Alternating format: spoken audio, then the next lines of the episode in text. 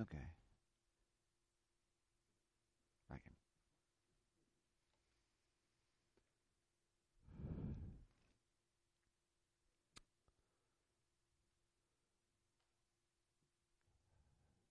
The devil is described in the Bible with uh, many different metaphors and names. He is called the accuser of the brethren, our adversary, the great dragon, the old serpent, the piercing serpent, the crooked serpent. He's called the ruler of darkness, the wicked one, a roaring lion. And in John 8, 44 and 45, Jesus calls him a liar and the father of lies. All of this reminds us that the devil is not a joke. The devil is real. The devil is cunning and the devil is crafty and the devil is clever. The devil is a master of deception. He seeks to enter our hearts and to lead us astray just as he did Eve in the long ago, as he lied to her in the Garden of Eden and said, You shall not surely die. And he continues today to spread his devilish deceptions in the 21st century. We've been engaged in the past few weeks in a series we're calling Lies the Devil Tells Us. And we've looked at some of the different lies that the devil tells both young and old alike. This morning we want to look at just simply one lie, and that is the lie the devil says that you can't make a difference. Let me invite you to turn your Bibles to Second Chronicles chapter 34. We're going to use that as a launching place for our study this morning. Second Chronicles verse chapter 34. While you're turning there, let me join Stephen and welcome each one. We have several guests with us today. We're glad you're in our number. We're glad you come be with us in our worship today, and we trust that you're edified, and uplifted as we come together to praise God and to serve Him and to study a little while from His Word. Some things that I believe will help us as we think about the challenges we each face daily and the devil trying to lead us astray. Let me begin before we get to Second Chronicles 34 with asking the question, why does Satan say that? Why, why does the devil say, you can't make a difference? And I want to just briefly suggest four reasons. There might be 40, I don't know. But one reason I think he wants to keep us from acting. Because if you believe that you're not making a difference, why work? Why be involved? Why, why do anything if you're not making a difference? And the devil knows the truth of James 2 and verse 24, where James said, faith without works is dead being alone. And so if we just believe but we don't do anything about our faith, then we don't make a difference and the devil wins. So that might be one reason.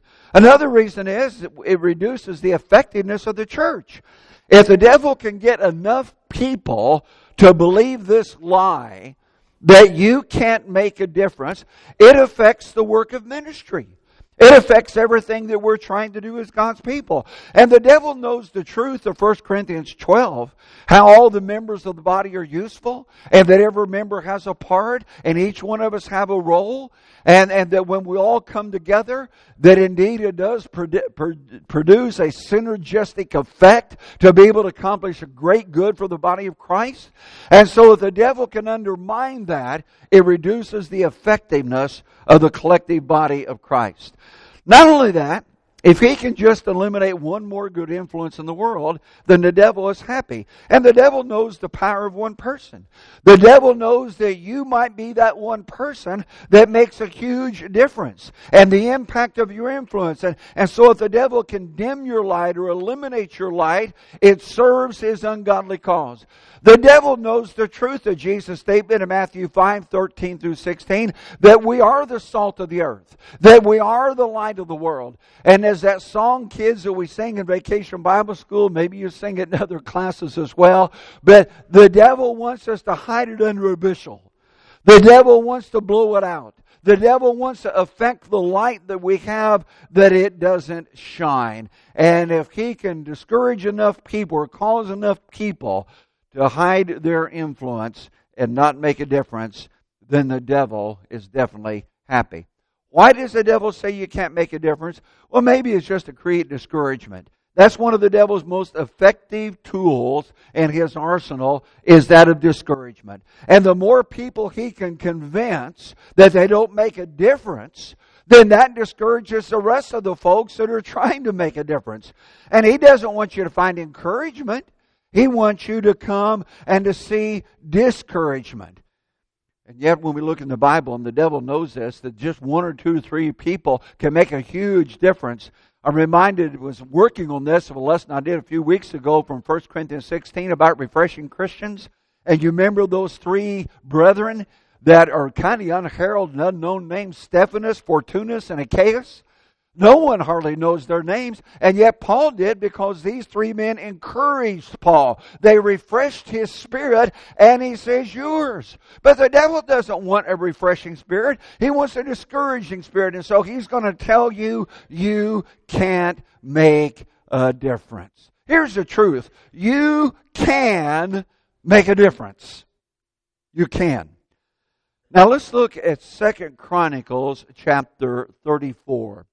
You may think this is an unusual place to turn, but Second Chronicles 34 tells a wonderful account here in the time of Judah and how the Judah, you remember, had a mixture of good kings and bad kings, unlike Israel, who had all bad kings. But Judah had some good kings. Judah had just come out of a period with two consecutive wicked kings. And it says about each one of them that they did evil in the sight of the Lord and they followed in the wickedness here of the previous kings. And, and, and, and God was displeased with them, and they led Israel further and further into immorality and in idolatry. But in Second Chronicles 34, a boy comes to the throne of all things, and his name is Josiah. And it says in verse 1 he was only eight years old when he became a king, and he reigned in Jerusalem for 31 years. And Josiah was a good king. So I want us to go through this morning and to look at some of the things that we see in his life of how we can make a difference like Josiah did. The first thing that we see here in Josiah is that he began to seek the Lord. It says here in verse 1, as I just read, that he was only eight years old when he came to the throne. And it said he did what was right in the sight of the Lord, verse 2, walking in the ways of his father David, and he did not turn aside to the right hand or to the left. And then it says, in the eighth year of his reign, while he was still young, he began to seek the God of his father David. Now, young people, think about that. He was 16 years old. He'd been king for eight years of all things. And yet, he began, as, he, as he's getting older, and he's thinking more seriously about his responsibility now, and he says that he begins to seek the Lord. And he understood the God of his father, David. I don't know exactly how he knew about David, but he did. Maybe he was dissatisfied with the status quo. Maybe he was dissatisfied as he saw the wickedness of, the, of Israel that had come about because of the previous kings, but he began to seek the Lord. And my point is this that as Christians, we can make a difference when we're seeking the Lord. That if you're going to make a difference, you must seek the Lord while he is yet found.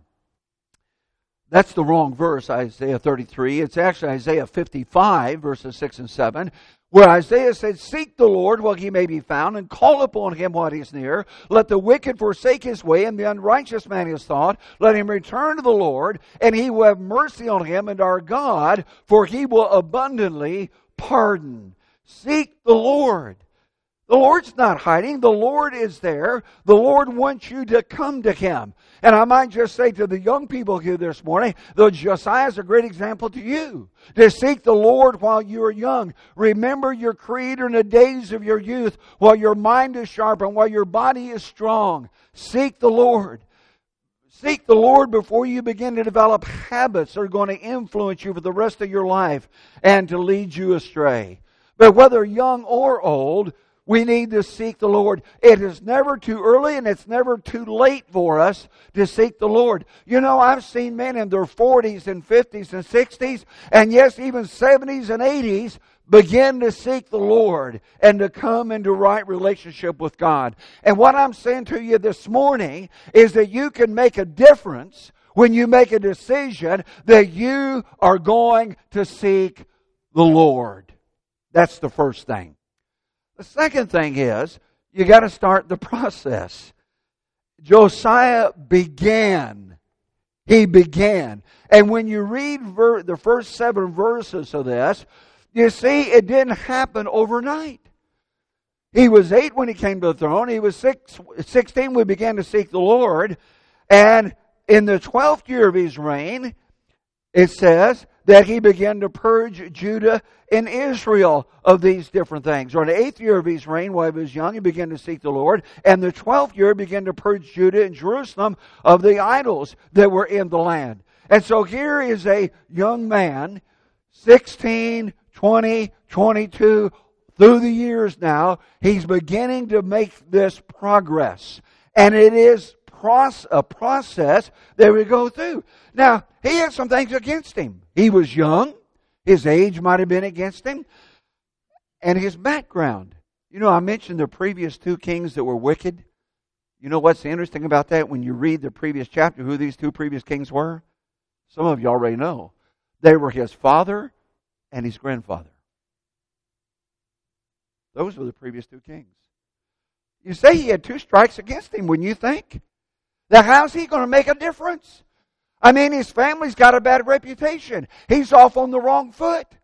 And yet, here, for whatever reason, was a young man that decided to go against the wickedness that was a part of his family heritage. And not only that, the crowd was against him. Judah had become very idolatrous. They had forgotten God.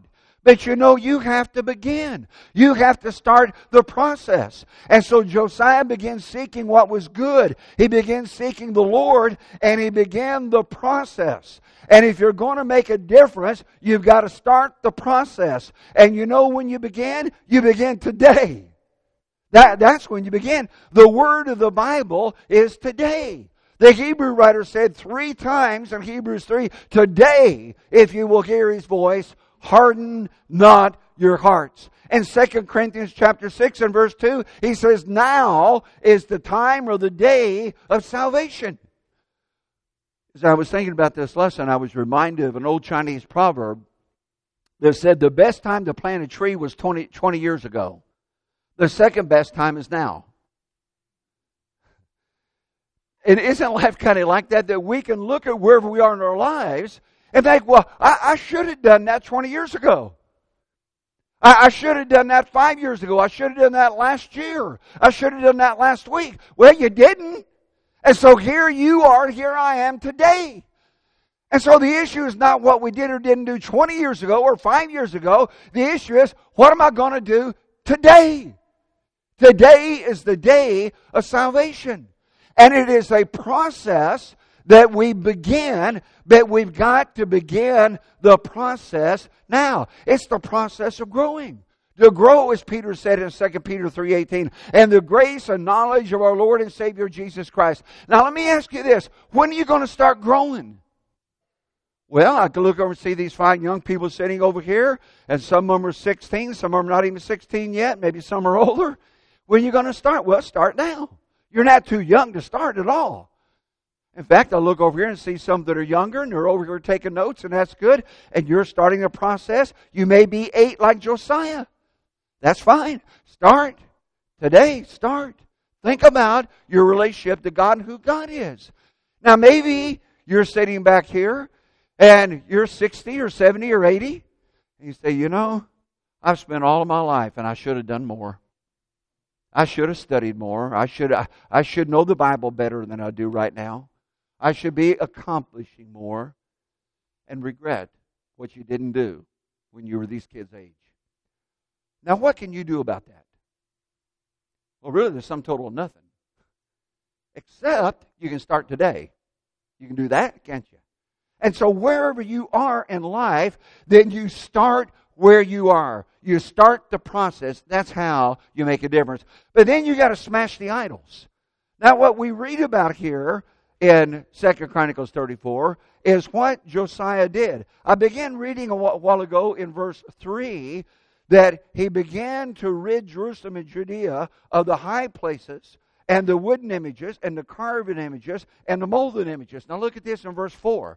And they broke down the altars of the Baals in his presence and the incense altars which were above them, he cut them down. And the wooden images, and the carved images, and the molded images, he broke in pieces, and he made dust of them, and he scattered them on the graves of those who had sacrificed to them. And get this, he burned the bones of the priests on their altars and cleansed Judah and Jerusalem.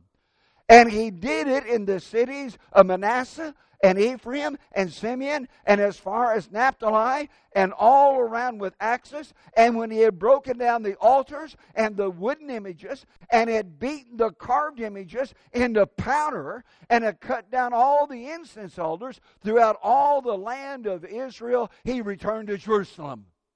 Wow. You think he's trying to make a point? I think so that when there was an altar and he saw it, he smashed it. I mean, if you're going to serve God and if you're going to make a difference before Jehovah, you've got to get rid of the idols. You've got to smash the idols. I mean, this is graphic. This is almost extreme. You think God maybe is trying to tell us something?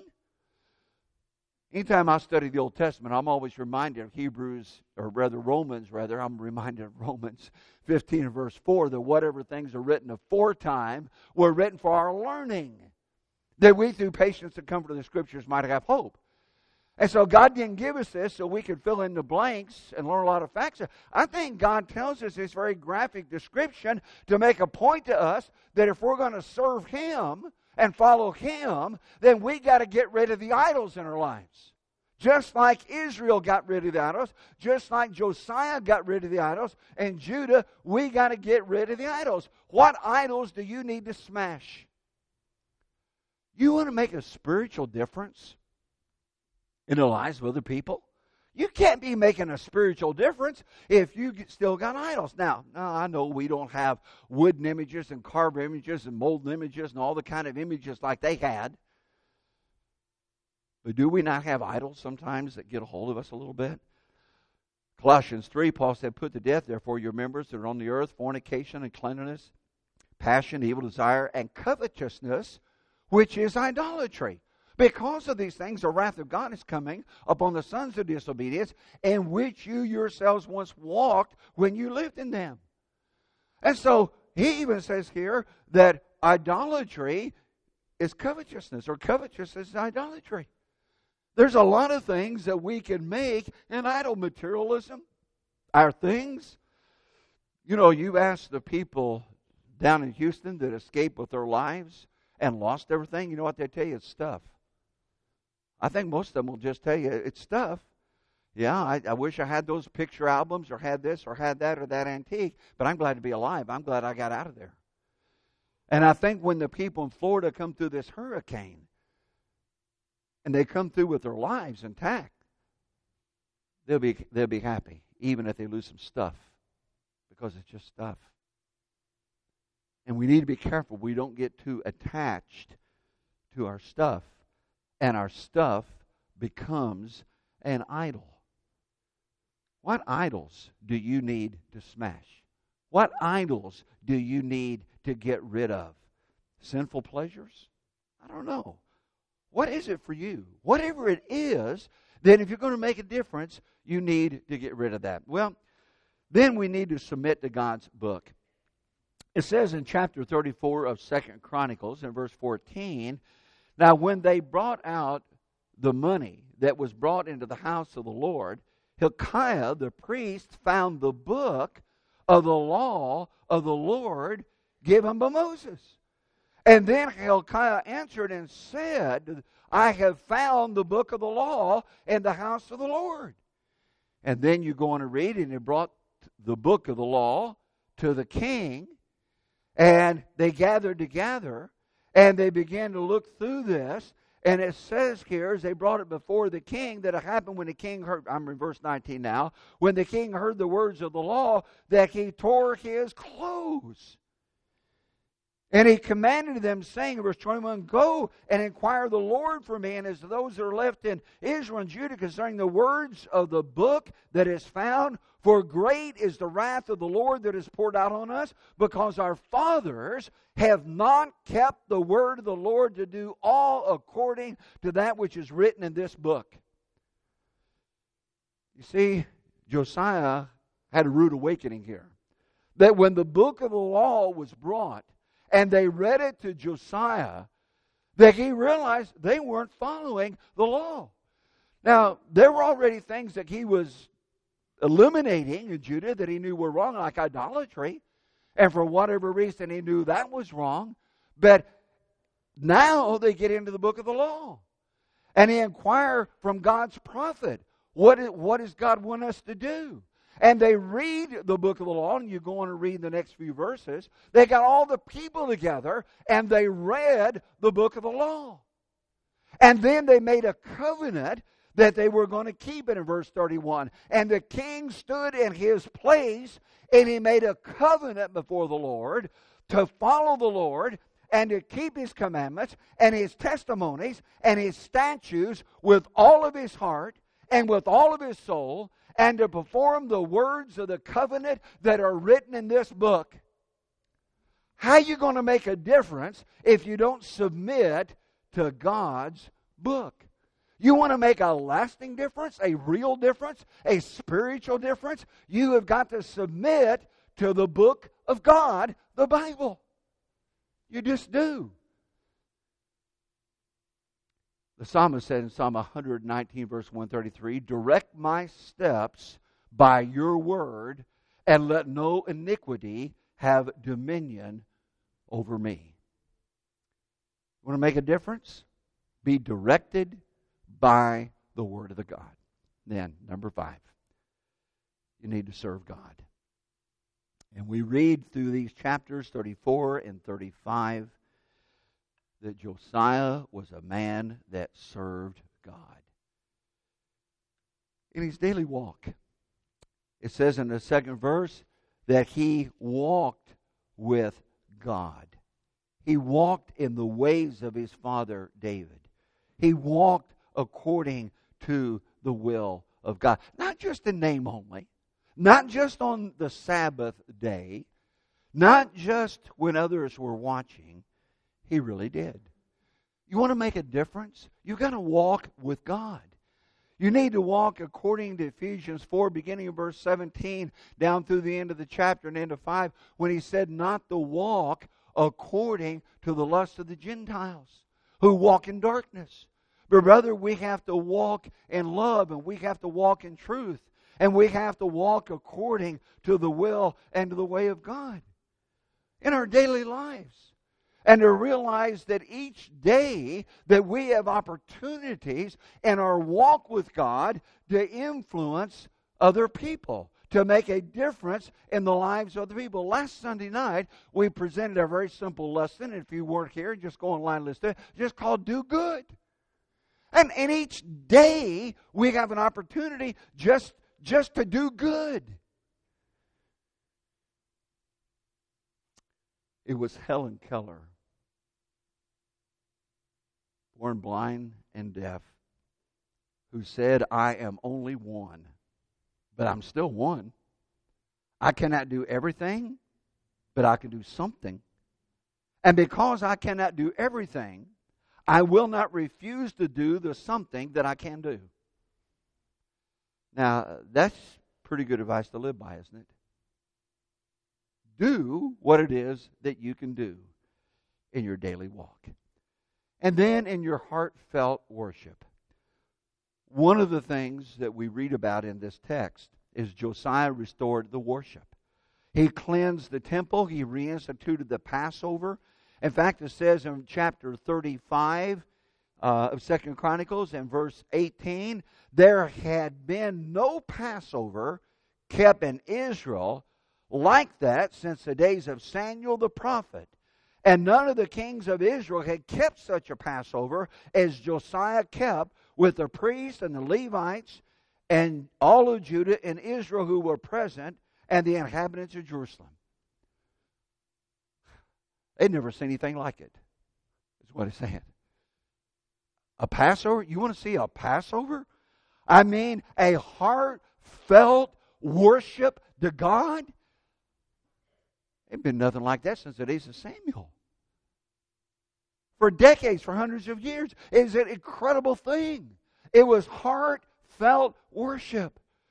You see, you can't make a difference if you don't put your heart into worship. Because that's where we get our fuel, that's where we get our power. You can't cut corners, you can't slack off, you can't put your own personal desires and interests before the worship of God. In Psalm 22 and verse 22, David said, I will declare your name to my brethren. In the midst of the assembly, I will praise you. And so, as we come together with our brothers and sisters in Christ, and as we praise God, we make a difference. And we must do that. And then we can serve God and make a difference in our home life to those that are closest to us to our husband, to our wife, to our parents, to our children. You remember what the Apostle Peter in 1 Peter 2 told wives who were Christians, who had husbands who were not Christians? He didn't tell them to quit. He said, You can make a difference just by the way you live, and not necessarily by preaching a sermon. He, in fact, he said that without a word, without preaching him a sermon, without nagging him, but just going to church, but just living a Christian life, you can make a difference. Several years ago, when we moved to Palmetto, Florida, there was a man in the congregation that had just been converted before we moved there, and he was in his 40s when he was converted. Had five children. His wife had been a Christian, grown up in a Christian home. He had not. They got married, and he didn't become a Christian for years. I guess 25 years after they were married before he became a Christian. A long time. And he made it hard on her. And one by one, they had children. Until that time, they had five children. And she brought these children to church. She never missed a service. She never, I mean, not Sunday morning, not Sunday night, not Wednesday night. And Hank would try to get her to, well, why don't you go with me today and do something? No, I'm going to church. Well, what about tonight? No, I'm going to church. Jean said there, there one time that he got he would hide the car keys so she couldn't get the car and go to church. You know what she did? She called someone to come and get her and the five kids and take her to church. Hank told me after we moved there, if it wasn't for Jean, I wouldn't be a Christian today. Because it was her influence and her godly example that made a difference. You know what? I saw that man grow and develop and mature. And later he became an elder in the church there. converted a little bit later in life. But he made a difference. That Jean made a difference in that home life. And those five children, two of them are gospel preachers today. They've made. What difference can you make as you follow God's plan? And you take Ephesians 5, and, and the husband loves the wife, and the wife reverences her husband, and, and the children are brought up in the nurtured admonition of the Lord And the children respect and honor and obey their parents. Your home's going to be different than other homes. Of people around you in your neighborhood and your school and your workplace, your, your home's just going to be different. You can make a difference in your home life. How about in your stewardship opportunities? You know, you can make a huge difference. 1 Corinthians 4 verse 2 is required of a steward that man be found faithful. Josiah was a good steward, and all that was entrusted to him as, as king. Many before him were not, but he was. Will you be a good steward of the opportunities that you have, of the occasions that you have to be able to do good, as we have opportunity? And we all have different opportunities at different times. But whatever those are, we need to take advantage of those and serve God in those. And then how about in your evangelistic testimony? 1 Peter 3 and 15 tells us that we ought to be willing to give an answer to those that ask a reason, hope that is in us with meekness and fear. But there's a lot of ways in which we make a difference evangelistically. And it may not be necessarily that we're having a Bible class with someone or that we're standing up to someone against some evil or, or we're teaching someone what to do to be saved? What can you do to make a difference? A couple years ago, I was in a gospel meeting in Gordon, Georgia, at a little congregation there, the, the Hardy's Chapel Church of Christ. Maybe some of you've been there. It's kind of out of the way, off of the beaten path a little bit, so you probably hadn't. And I learned that that church was established in 1900. And I got interested in that, and, and so I began to inquire and found they had a, had a history of that. And here's how that came about. In 1894, a little orphan girl by the name of Molly Peacock was visiting some relatives in a little town in Georgia. And while there, she heard a preacher by the name of W.J. Haynes and obeyed the gospel. Some period following that, little Molly was located, relocated to live with this aged aunt and uncle near Lewiston, Georgia, and there was not a faithful congregation there. And she couldn't attend worship. And so Molly, as a teenage girl, resolved to find a gospel preacher to come and plant a church there. She learned of a fellow, W.A. Cameron, very well known gospel preacher in the early 20th century. Some of you may have heard that name, but well known in Florida. And she wrote Brother Cameron and asked him if he would come to that community and preach. On July the 11th through the 15th, he came and he preached nine sermons. And it aroused a great deal of interest. He came back soon and followed up with an eight day meeting and preached 16 sermons. And as a result, 24 men and women were baptized into Christ. Finally, the church was set in order in August the 5th, 1900, began the Hardy's Chapel Church of Christ. By 1952, Brother Cameron, by his own account, had visited Hardy's Chapel 33 times had preached 458 sermons, and had baptized 146 people. And that church still meets there today, and I held a meeting there two years ago.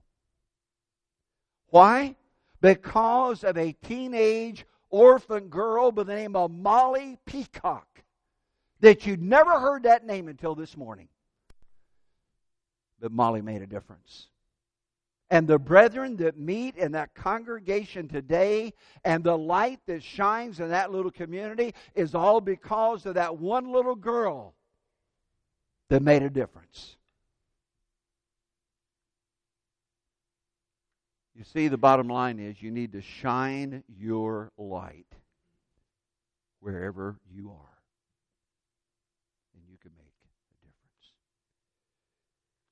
If you're using a hymn book, you can turn to the number suggested. We're going to sing in just a minute. But as I was working on this sermon this week, I could not help but think of an old story of a man who used to get up and walk the beach every morning. One particular morning, he got up to do his walking, and there had been a storm the night before. And the, and the beach was just littered as far as I could see with starfish, just up and down the beach.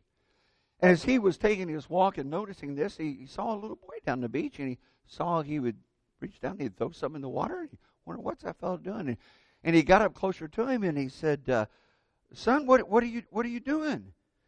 And the boy said, uh, "I'm throwing starfish into the ocean."